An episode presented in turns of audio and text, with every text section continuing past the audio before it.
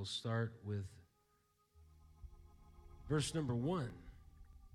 Romans chapter 8 and verse number 1. It's good to see everybody here in the house of God here tonight. And know tonight you blew in to the house of God.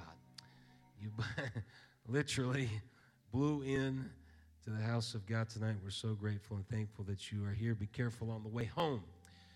Amen. Praise God. Has God been good to you? If He has, nudge your neighbor somebody close by you, share it and say, God's been really good to me. I'm thankful for the blessing of the Lord. I'm thankful for His goodness. Amen. It's worth sharing and proclaiming. Amen. Romans chapter number 8 and verse number 1 There is therefore now no condemnation to them which are in Christ Jesus, who walk not after the flesh, but after the Spirit. I want to speak just for a few moments here tonight on this subject. It's just one word sublime. Sublime and that has to do with this chapter. Lord, we thank you and praise you for your word. We ask that you would strengthen us tonight as we stand before you. We recognize that a rock is something that is foundational to us in our spiritual walk with you, and you are the chief cornerstone. So we stand upon that and we stand upon your word. We ask that you would be with us for a few moments here tonight. In Jesus' name we pray. Amen. Praise God. God bless you. Can be seated. Before I get started here uh, tonight, let me just say a quick word about something that was called Cafe. It was a home fellowship group at somebody's house, and people got together, and it was reaching out to individuals that may not be quite as connected. And we're not calling that cafe anymore because it got confusing because of Cafe 43. And so we call it koinonia, which is a Greek word in the New Testament, which has to do with sharing, relationship, and community. And so it's kind of like the fellowship of the saints. So if you hear that and you're confused about what that is, that is what cafe once was. And if you get an invitation, you understand, recognize what that is now. Amen. Sublime. Sublime means lofty, grand, or exalted in thought, expression, or manner. It can also mean of outstanding spiritual, intellectual, or moral worth. And it can also mean something that inspires awe because of its elevated quality of beauty, nobility, and grandeur. It has a transcendent kind of uh, connection and it speaks of excellence. So when we say something is sublime, we're talking about something that is lofty and grand. And there have been times when individuals have asked a question What is your favorite verse in the Bible? And of course, that's very difficult because there's a lot of verses in the scripture that you could pick, and I have a I have in my office, I have in my office some paintings with four verses on it, and I was asked to pick those four verses out as my favorite verses. So that's a that's a worthy endeavor. You could also ask what is your favorite book of the Bible? What's your favorite genre of the Bible? What's your favorite book of the Bible?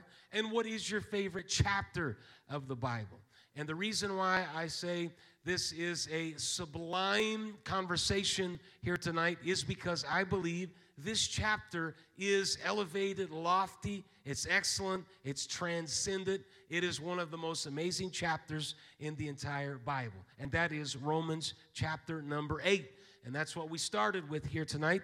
And tonight, keep your Bibles close by you because we are going to read through the entire chapter of Romans chapter 8. There is a there is a uh, theology that is found in Romans chapter 8 that is connected to the Spirit, and it is certainly for us today. There are elements in the chapter in which we struggle spiritually at times. There are things in it that we don't understand and we have no answers for, but yet it ends with a great, great promise. So it is a sublime chapter in the Bible. It's one of my favorite chapters. And it comes after a chapter, Romans chapter number seven, in which Paul is really having a identity crisis spiritually in his life, a personal crisis in his life. And it also contains some of the most amazing uh, experiences and definitions and clarity at the same time producing a lot of, of consternation if you will. Because in Romans chapter number seven, Paul is talking about his struggle. And every single one of us have struggles and have difficulties. None of us are here perfect. And Paul certainly would have been one that we could have stated was a great theologian. He was a great pastor taking care of churches. And he was a great missionary. He had a great impact on the entire world. So for him to be talking about the struggle certainly helps us in our situations to recognize everybody goes through difficulties and struggles, and Paul was not immune from that. And in Romans chapter number seven, he is describing all the things in his life that produce the most angst and turmoil and struggle in his life. So he lays it out, he is authentic, he does not sugarcoat it at all. That's why the Bible is so very powerful. The Bible is not going to sugarcoat something that's not real. And, and Paul's experience here was just to lay out reality. And he said, The things that I want to do, I don't do. And the things I don't want to do, that's what I end up doing. And he describes a law that is in his members warring against his mind. And he's struggling with all of this in Romans chapter number seven. And at some point in that, this was, you talk about Bible quizzing, this was one of the most difficult chapters in Bible quizzing to learn because of all the things that Paul is saying. What he wants to do, he doesn't do, and then he doesn't do that which he wants to do, and he goes through all this kind of stuff. And so this language is very, very difficult to pick up. And then at the end of it, he says, Oh, wretched man that I am. Who shall deliver me from the body of this death? This is his struggle. This is his turmoil. And so in chapter number seven, it feels like Paul's about to have a nervous breakdown. Have you ever been there before when it feels like everything you're trying to do, you're struggling to do it, and everything you don't want to do, that's the things that you're having problems with? Anybody testify to those moments in life? Sometimes life is full of difficulty, and Paul finds himself at a breakdown, and he describes his own condition as being a wretched man, who shall deliver me from the body of this death? He called it a death. I'm happy to proclaim to you here in the house of God tonight that there is a solution and there is an answer. And if it would have ended in chapter number seven, we would be most of individuals depressed. But we're not depressed in the house of God tonight because Paul didn't leave us at chapter seven. When you turn the page and you get into chapter eight, you find something sublime that is all awe inspiring. That is amazing. That is transcendent. When you're talking about the transcendence of God, you're talking about the power of God. And when you're talking about the power of God, you're talking about the anointing of God. And when you're talking about the anointing of God, you're talking about the Spirit of God. We would be stuck as a wretched individual in wretched situations if it was not for the power of the Holy Ghost and the Spirit of God working in us. Hallelujah. Clap your hands and thank the Lord for the Holy Ghost here tonight. Praise God. Amen.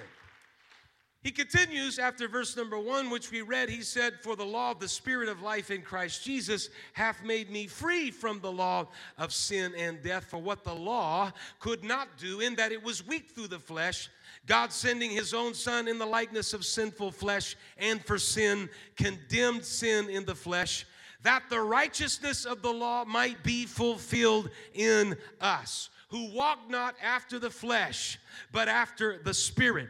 For they that are after the flesh do mind the things of the flesh, but they that are after the Spirit, the things of the Spirit. For to be carnally minded is death but to be spiritually minded is life and peace, because the carnal mind is enmity against God, for it is not subject to the law of God, neither indeed can be. So then, they that are in the flesh cannot please God.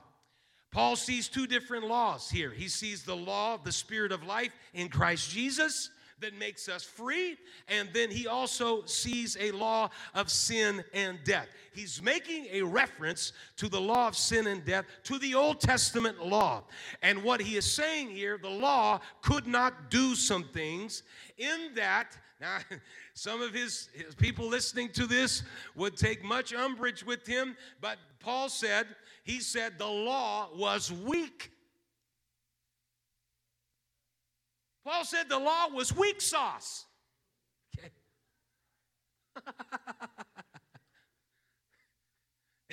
he said it was weak because it could not it could not do or it could not empower an individual to do the dictates that was in the law.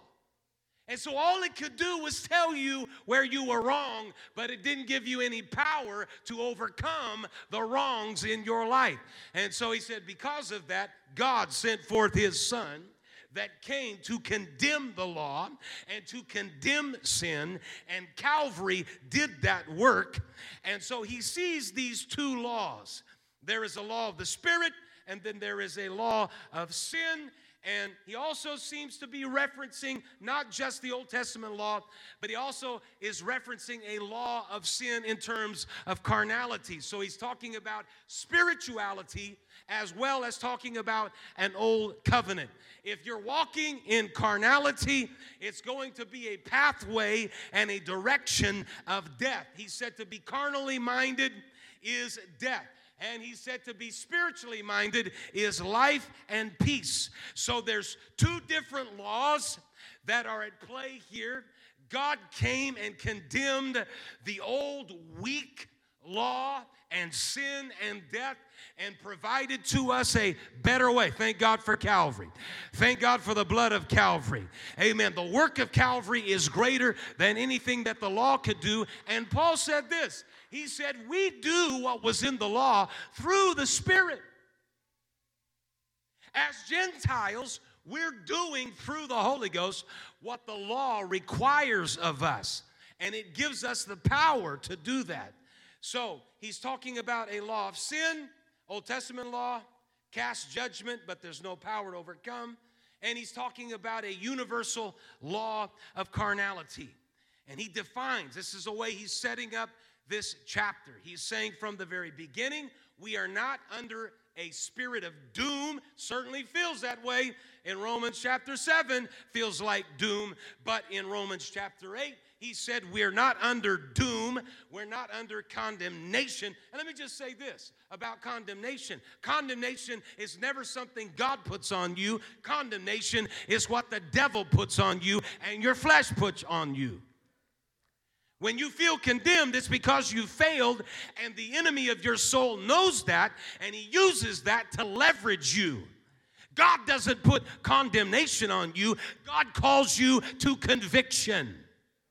And so Paul is saying there is no doom on us, there is no condemnation because we're not walking after the flesh, we're walking after the Spirit. In other words, we're pursuing the Holy Ghost. We're pursuing that which is in, which empowers us to overcome death, hell, and the grave, and all of the wretched situations that we could find ourselves in, in which we would say, "Oh wretched man that I am, who can deliver me from the body of this death?" Who can do it? Jesus can do it. How does he do it? Through the empowerment of the Holy Ghost, through his Spirit. That's how he does it. So he sets up this chapter from the very beginning with these two different laws sin and sinful flesh, carnality, the Spirit, pursuing the Spirit. And then he goes on in verse number nine. But you are not in the flesh, but in the Spirit. If so be that the Spirit of God dwell in you. Now, if this is a very, very important scripture right here. Now, if any man have not the Spirit of Christ, he is none of his. That's very important. That has to do with the new birth experience, and that has to do with the essentiality of the infilling of the Holy Ghost. And if Christ be in you, the body is dead because of sin, but the spirit is life because of righteousness. But if the spirit of him that raised up Jesus from the dead dwell in you, he that raised up Christ from the dead shall also quicken your mortal bodies by his Spirit that dwelleth in you. In this passage, these few verses here, Paul is saying you need the Holy Ghost. He is very, very emphatic here. As a matter of fact, he says, if you don't have the Holy Ghost, you are none of his. That's strong language. That's polemic language. But it is absolutely essential. You cannot make it without the Holy Ghost. You are going to be a carnal person without the Spirit of God operating in your life. You need to be full of the Holy Ghost. Maybe the problem is in your life, when's the last time you prayed through to a renewing of the Holy Ghost? Hallelujah. Every time we come to the house of God, what do we need? We need the power of the Holy Ghost. We need the Spirit operating and moving in our life. We're all about the Holy Ghost. We talk about the Holy Ghost. We pray in the Holy Ghost. We speak in tongues in the Holy Ghost. Why is that important? Because that is an important element of survival when it comes to spirituality. You need the Holy Ghost in your life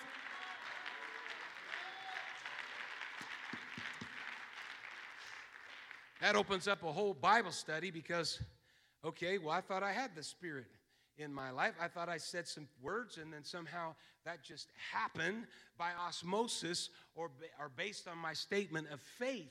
And that is not what the scripture reveals to us. A new birth experience is something that happens of water and it happens of spirit. And Jesus told his disciples very emphatically to go into the world and preach the gospel, baptizing in the name of the Father, Son, and the Holy Ghost, which is in Jesus' name. He told them there was a promise coming to go to Jerusalem. They went to Jerusalem, they tarried there in an upper room. The Holy Ghost was poured out upon them, and they spake with tongues as the Spirit gave them utterance. Acts 2 8, 10, and 19 reveal to us this is a normative thing that happens in an early church. That the Spirit of God comes into the life of an individual through the outpouring of the Holy Ghost and speaking in tongues. And then when you are baptized in Jesus' name, you are sealed with His name, your blood, His blood covers you. That's the new birth experience. And in this chapter, chapter, Paul is saying it is absolutely essential. It is not a second work of grace, it is not a gift that's just a blessing that's somehow hanging out there. It is something that is absolutely essential to, to happen in your life. You need the Spirit of God. There's no ifs, ands, or buts about that. You need the Holy Ghost in your life. It needs to be operating in your life, it needs to be moving in your life. It's absolutely essential. And so here he establishes really what this entire chapter is about, and that is about the empowerment of the Spirit. It is the power that is, he says here, it's the same power that was in Jesus. And if it's in you, it's going to raise you up from the dead to quicken your mortal body by his spirit that dwelleth in you. So it's the power that throws off the limitations of earthly existence and it allows heaven to come down and reside in the earth. And that new birth experience is about acknowledging some things in your life. That means repentance. The removal of some things in your life. That means baptism in Jesus' name. And the power, the power in your life to give you the ability to not live in the flesh but live in the spirit. Amen we look at scripture, we find that in the Old Testament there were periods when God's Spirit was upon somebody in measure. And so Samson would be a great example. The Holy Ghost was on Samson, on Samson. It was not the same experience as being in Samson in the New Testament, but his spirit moved upon individuals for his purpose, for specific times, in this case, during the period of the judges. And Samson when he is when the holy when the anointing of God is in his life and it's operating, Samson does amazing things. He tears a lion apart. He carries the gates of the city to the top of a hill. He takes down a building by pushing on the pillars. He defeats 1,000 Philistines with the jawbone of a donkey. He ties 300 fox tails together and destroys crops. He's able to do amazing things. And yet at the same time, at the same time, Samson has difficulty because his eye is on the women of the Philistines. And he was not supposed to cross over there. He's messing around with riddles and games with the enemy, which causes problems. He succumbs to Delilah. He's grinding at a mill with his eyes plucked out. And so Paul is saying right here, you, you can do amazing things when the Holy Ghost is operating your life and you're in the spirit, and you can do some terrible things if you're walking in the flesh. If you're walking in carnality, there's no telling what you would do. And don't don't sit there and say, I would never do that. It's upon everybody because everybody is humanity. And when you are steeped in carnality, you have no clue to what depths you would go because there is nothing that stops you, keeps your conscience in check. You're just completely free and open to everything. Thank God for the Holy Ghost in our life because when the Holy Ghost is in my life and the Spirit of God is in my life, I can do all things through Christ. That strengthens me because of His Spirit and His anointing. I want to walk in the Spirit, not in the flesh. Verse number 12 Therefore, brethren, we are debtors. We are debtors to what? We're debtors not to the flesh, to live after the flesh, for if you live after the flesh, you shall die. But if you through the Spirit do mortify, that means to kill the deeds of the body, you shall live. Right? Thank God for the Holy Ghost. And then he said, For as many as are led by the Spirit of God, they are the sons of God. That's inclusive language. That means that you're also a daughter. That doesn't just mean it's male generated or specific. You are the sons of God. Verse 15, for you have not received the spirit of bondage again to fear, but you have received the spirit of adoption, whereby we cry, Abba, Father. The Spirit itself beareth witness with our spirit that we are the children of God. Now, Paul, this is sublime, ladies and gentlemen. Romans chapter 8 is amazing. He's talking in the beginning about the spirit and the flesh. He sees two laws. He's coming out of wretchedness in chapter number 7, and he's laying down here the theology of the Spirit of God in his life. And he is saying, if you got the Holy Ghost in your life, you can do great things. It will quicken your body, it will resurrect you, it will empower you, does amazing things. If you're walking in carnality, it ends in a dead end street and in death.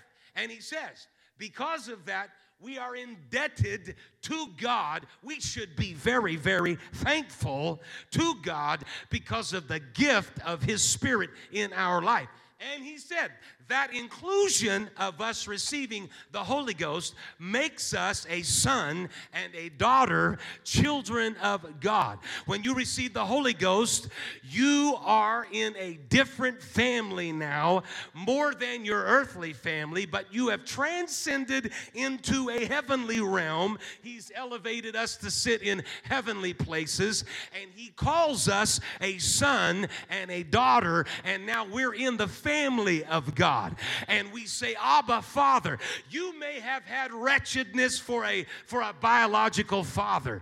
That was a mess, and he wasn't a good example. But this father gives to you the benefits. We call him Abba Father. That's a term of endearment because we recognize when we receive the Holy Ghost, we also receive the benefits of Abba Father.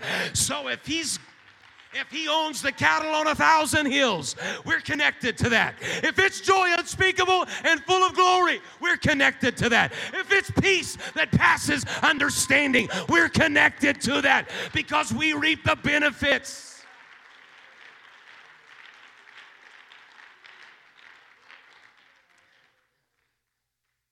We reap the benefits. And the Spirit in us tells us we're the children of God.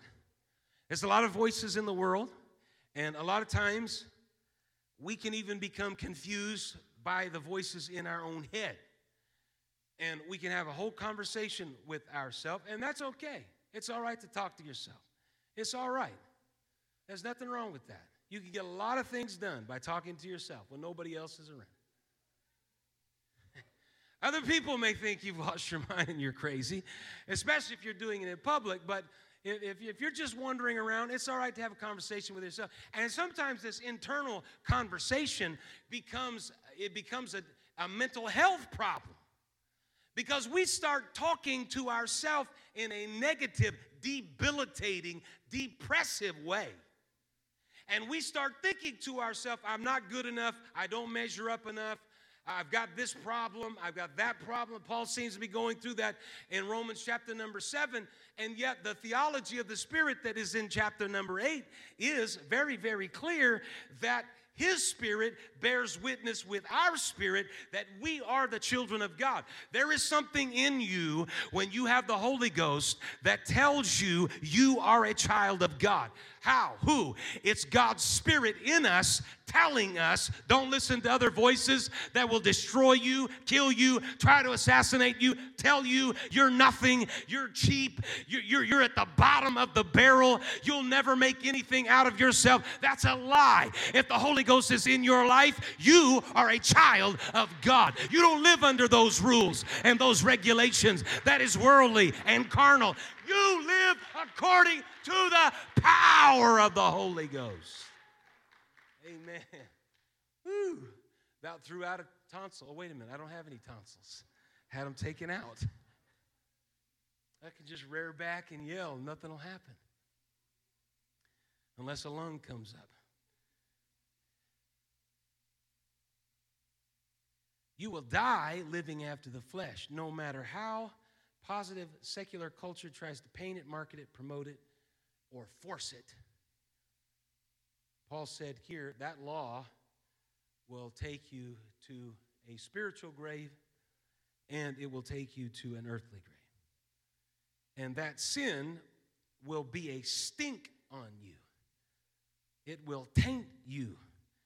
But there's something within you that identifies it's the Spirit of God identifying in your life, interceding on your behalf, and saying to you, You are a child of God. No matter what the enemy says, what is in you is the witness. What is in you is the witness. Stop, stop arguing with yourself and stop arguing with the enemy of your soul and let the witness be what is in you. Did you notice that when David meets Goliath and Goliath tells him, You're a scallywag? He didn't say that, but I'm just, you know, this is my interpretation. You're a scallywag and you're nobody, and whoa, you're coming out here, you're just a child. David doesn't, they, they, you talk, you, you saying, you saying I'm a scallywag? He, just, he doesn't do any of that, right? He doesn't start arguing. He doesn't say any of that. He just said, You come to me with sword and spear and staves, but I come to you in the name of the Lord of God the Lord of hosts, the army of Israel. What he did is he said, The witness that is in my life, that's what I'm coming to you.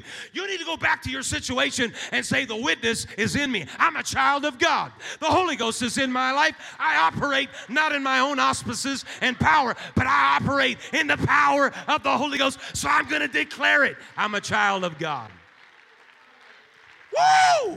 Praise God. I know this is supposed to be Bible study, but some of you have been told you're nothing but an alcoholic. Let the witness of God speak for it. Some of you, your past is something that the enemy will try to bring up in your life. Let the witness of God speak for you. It's the anointing of God and the presence of God. Hallelujah. Amen. I don't, I don't have to argue with you anymore. I'm not going to argue with you.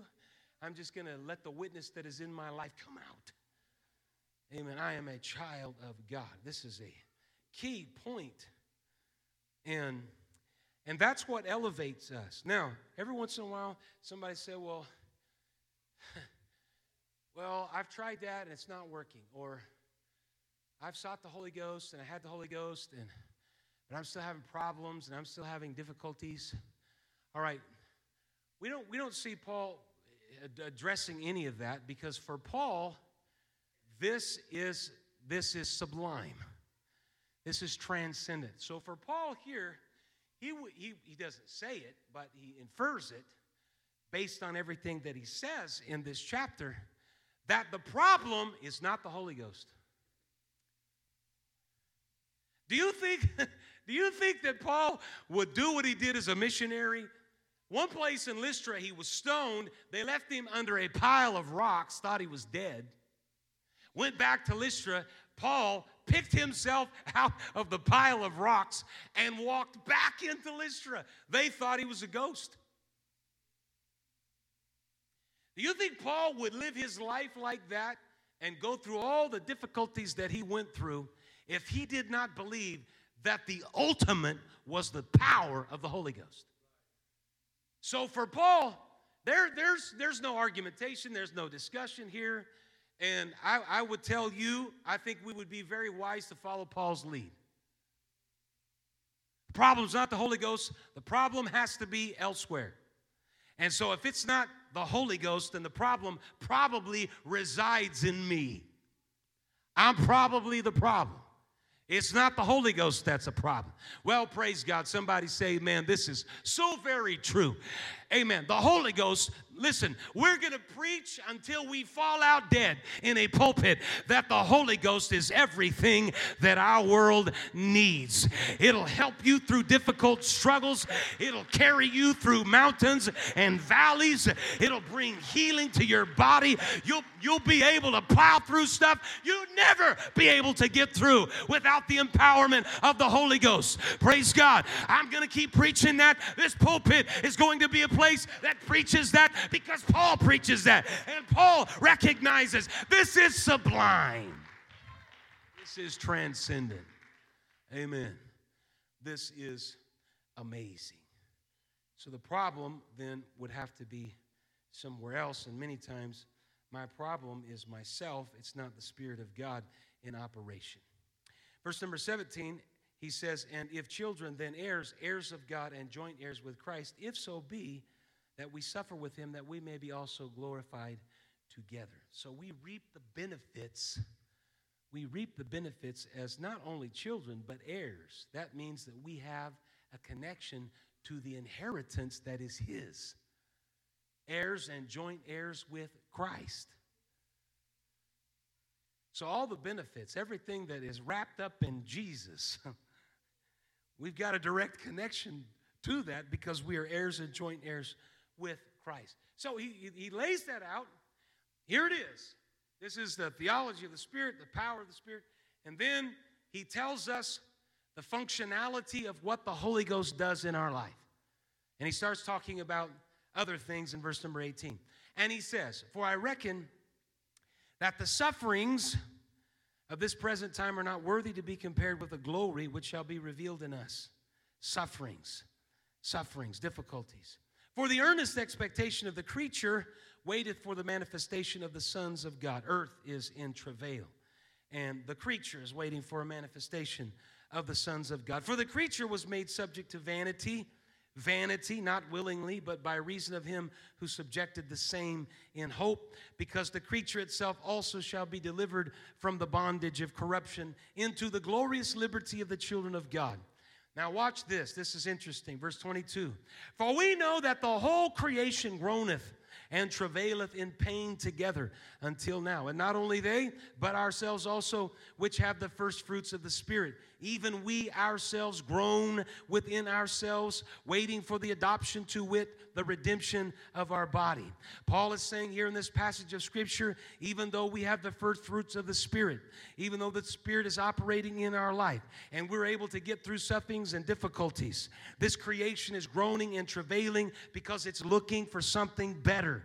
It's looking for a better redemption. It's looking for a better heaven and earth. It's looking, the earth is running down down and everything that is in it, but there is coming something that is better. We're facing suffering. Creation is growing. The world is nothing but vanity, and everybody's pursuing and looking for something better. I'm looking for a better promise. I'm looking for a better hope.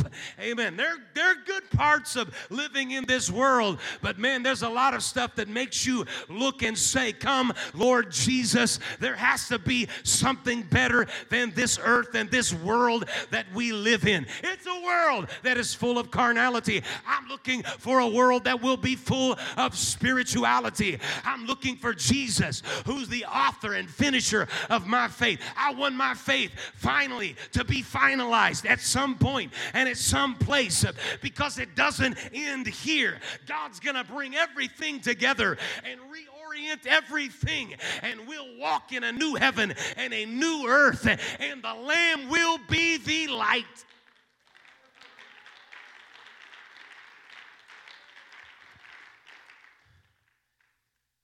For we are saved, verse 24, by hope, but hope that is seen is not hope, for what a man seeth, why doth he yet hope for? For if we hope for that we see not, then we do with patience wait for it. Keep, keep, being patient. Be patient, wait for it, look for it, pray about it. Verse number 26, he said, You're not alone. He says, Likewise, the Spirit also helpeth our infirmities for we know not what we should pray for as we ought, but the Spirit itself maketh intercession for us with groanings which cannot be uttered. The Holy Ghost intercedes on our behalf, speaks on our behalf, prays on our behalf. I'm longing for something in hope that is just beyond my complete understanding. I don't completely understand it. I can't see it. I, I, I can't completely visualize it. I, some things are out of my grasp, but yet there's something in my life called the Spirit of God that connects me to an answer that I don't have right now. I don't have the solutions, but man, I feel something. It's going to be all right because there's hope. God's working, God's doing a work. There's a reflection of the heavenly that comes through His Spirit. And even when I am in turmoil and in difficulties, he's making intercession for me. You know, that's that's powerful. That's powerful when somebody says, "Hey, I'm praying for you. I'm interceding on your behalf." But it's quite another thing when Jesus is saying, "I'm interceding on your behalf and I'm praying for you." That's what happens when the Spirit maketh intercession for us with groanings which cannot be uttered. Praise God. Hallelujah. Does that make sense to you? Is that a powerful thing to you? Jesus Christ went to the cross and conquered death, hell, and the grave, but he's also operating as a high priest and he is still operating in that capacity and he knows what you're going through and he prays on your behalf. Sometimes when you're talking in tongues and you don't know what you're praying for it's the spirit of god praying for your situation rebuking the devourer overcoming the attack upon your life. Thank god for the empowerment of his spirit. I said thank god for the empowerment of his spirit he speaks on our behalf when we don't even know what we're praying for. We're almost finished here in this sublime passage, and we get to this verse, verse 28.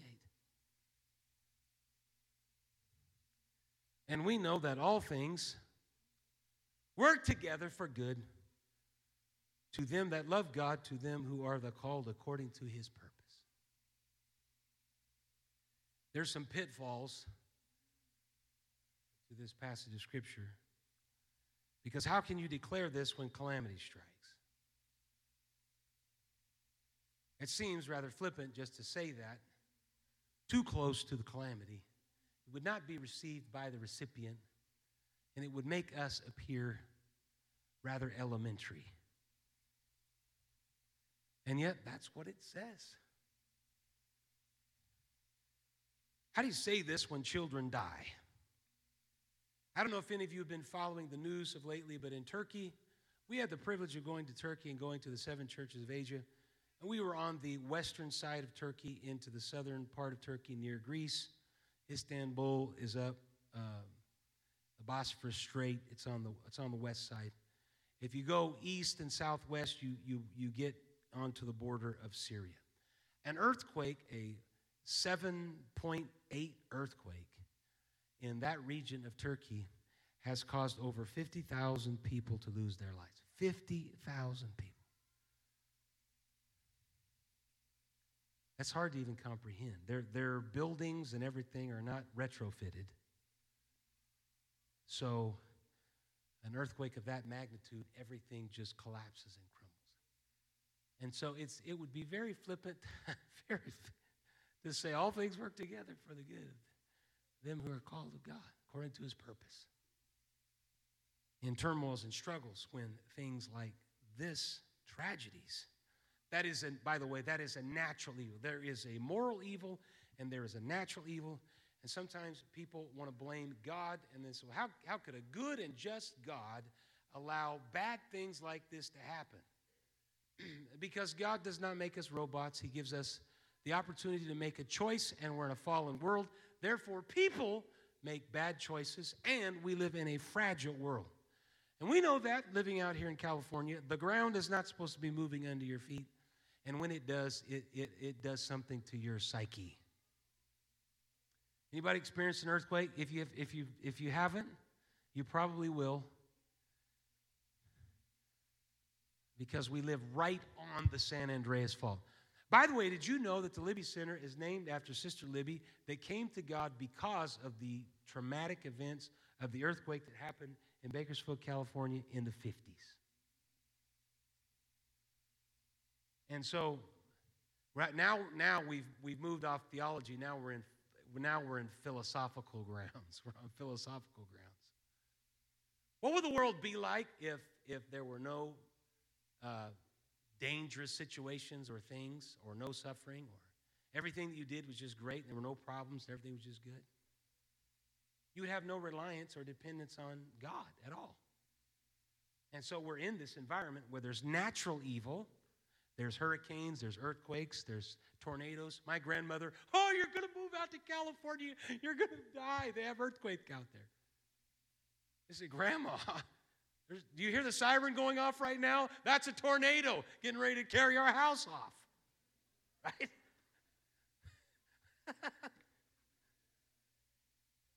I'm going to Florida. Okay, there's hurricanes there. At least with a hurricane, you have warning, you can board things up and leave. You have no warning when an earthquake hits. And you have no place to go when a tornado hits. And so natural we live in a fragile world. It's there there there's no guarantee of anything. Thank god we're here and everybody's here and and and our eyes are all open. One philosopher said if you close your eyes go to sleep or you're closed still in the closet. Because you, you have no consciousness so you don't know if they're there or not. That's the whole if a tree falls in the forest does it make a sound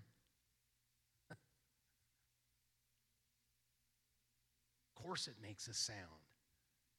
Yes, your clothes are still in the closet. What are we doing? This is a dumb class. This is just stupid. uh, one student in that class, he said, So God knows everything. We are in a study group. So God knows everything. He said, So if I go out the door and I think left or right, does he know if I'm going left or right?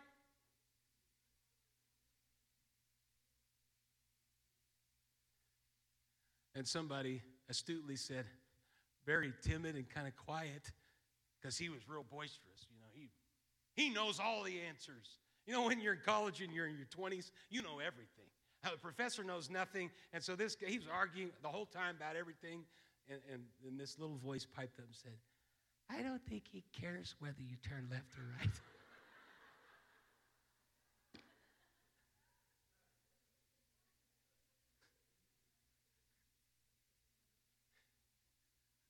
this little feminine voice just cut his legs right out from underneath him.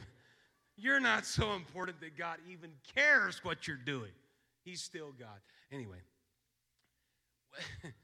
so on philosophical grounds, we, we live in a natural world and there are there there's a moral element of people that do terrible things. Anybody ever heard the bind, torture, and kill story? BTK killer? Hear about that guy? Oh my goodness. The BTK killer killed all kinds of uh, serial killer. He was only discovered because he had made a copy of something. And this is what's amazing. He made a copy of something and he left the copy in the copier. And the copier was in the church office where he was a deacon of the church. The BTK killer. People do incomprehensible things because they, they have moral free will and agent. And, and uh, you know, society as it devolves, breaks down, uh, You also have a component of mental health that's also in, in that interplays in all of this. A lot of mass shootings, school shootings, it, it's a mental problem. It's a mental health issue. And so everybody wants to throw money at this and, and this and that and this program that. Our society, in its carnality, is producing some of the consequences and effects of the world that we live in. Thank God for the house of God. Thank God for the Spirit of God. Thank God we're standing here in our right mind. God has not given us the spirit of fear, but of love and of power and of a sound mind. So, this verse can become very difficult when commitments are broken, families are broken apart, and the news floors you. And you're looking at all of this and you're wondering how can anything good can come out of this? He doesn't stop with just that verse, but he continues. For whom he did foreknow, he also did predestinate to be conformed to the image of his son. It's in Jesus, that they might be the firstborn among many brethren. Moreover, whom he did predestinate, them he also called, and whom he called, them he also justified, and whom he justified, them he also glorified. What shall we say then to these things? He's answering the question right here. What shall we say to these things? And here he says it If God be for us, who can be against us? I may be going through some difficult trials. I may not even have the answer for it, but I know that if God is for me, who can be against me?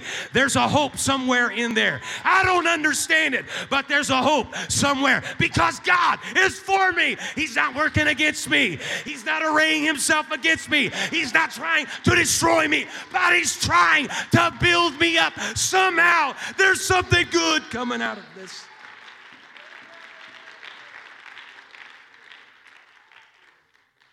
Praise God. And so timing sometimes is, is important, but there is the answer.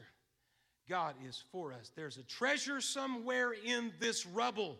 You may not see it, but it is there, and God's going to work it. He's going to perform it. And at some point, I'm going to look back at things in my life and say, you know what, I wouldn't want to go through that again. I wouldn't want to experience those things again. But God took all that stuff and He made me who I am. And there was hope in the middle of all of that. Praise God. You can't, you can't go back and change something. I wish you could. Wouldn't that be cool? Just like put it on rewind, change things. It's all different now. You know? What power would there would be in that, right? You say something dumb, you're just like, let me start back. Let me do that again. Can you go back. You can't do that. You can't rewind things in life. Even, even, even if they are traumatic experiences, all things work together for to the to the good to them that love God. I think really that's I really think that's the spirit that's coming out of that. Not, not that we just say something to somebody that just has suffered tragic loss as if it's some platitude. But rather, when we get through it, because there's nothing you can do to change it, it is what it is. But somehow, through the midst of all of that, God is for us. And somehow, there's hope in the middle of, of all of that. And at some point, I'm, I'm going to look back on my life and say, you know what, I, I, I'm, I, that was a dumb decision on my part. Or I was done wrong, or, or, or this or that happened in my life. At some point, we're going to look back on that and say, despite of those things, God was for me. Other people rejected me, marginalized me, discounted me, but God was for me. and then this is a sublime chapter. Man. And then to so if that's the answer to that, all things work together for good, is that God is for me. Then, then Paul is going to end the chapter by saying, and I want you to know how powerful that connection is. What are you? You're children of God, heirs, joint heirs with Christ. You have all the benefits. His Spirit's working in your life. You're walking in the Spirit, not in the flesh. And and it's operating even in the middle of sufferings and difficulties when you don't have answers for it, know this God is for you. And then he tells us how much God is for us. Are you ready to finish tonight? Praise God. Let's stand and let's finish strong tonight. This is it. We'll finish with just the word here tonight and a shout of praise. How about that? That's how we're going to end. We're going to finish strong here with the word, and then we're going to let a shout of praise and triumph come forth. So, Paul says at the end here, if God is for us, who can be against us? And then this he's really going to he's going to finish strong here. Who shall separate us from the love of Christ? Shall tribulation or distress or persecution or famine or nakedness or peril or sword. As it is written, For thy sake we are killed all the day long, we are accounted as sheep for the slaughter. Nay, in all these things we are more than conquerors through him that loved us. For I am persuaded that neither death nor life nor angels, nor principalities, nor powers, nor things present, nor things to come, nor height, nor depth, nor any other creature shall be able to separate us from the love of God, which is in Christ Jesus our Lord. We need to thank God together. There is nothing that can remove me from your power and anointing. There is nothing that can separate me from your strength there is nothing that can take me out of your hand. Woo! Clap your hands and worship the Lord together. Praise God, praise God, praise God. Hallelujah. You can make it. You can do it. You are more than a conqueror. You're not just a conqueror, you're more than a conqueror. Why? Because the Holy Ghost is working. God is for you, He's working for you. He's He's for you. He's not against you. You can make it. You can do it. You can do it. Amen. That, ladies and gentlemen, is a sublime chapter in the Bible. It doesn't get any better than that. Amen. There is nothing that can separate you from the love of God. I'm persuaded in that. Are you persuaded? I'm persuaded in that. Amen. Hallelujah. Amen. The Bible, the Bible says that we come to the house of God and we provoke one another to good works. I'm persuaded amen, that the things I don't even have an answer for, I know God is for you. And at some point, we're going to see what God was doing. I don't understand it now, but God's working, God's doing. And at some point, you're going to have a testimony because God's working in your life. I'm persuaded. I'm persuaded. I'm persuaded. Amen. So we need to encourage one another in the house of God by being persuaded that God is working on and in our behalf. Amen. So find somebody and tell them, I'm persuaded God's doing some things in your life. Amen. This is the meet and greet part.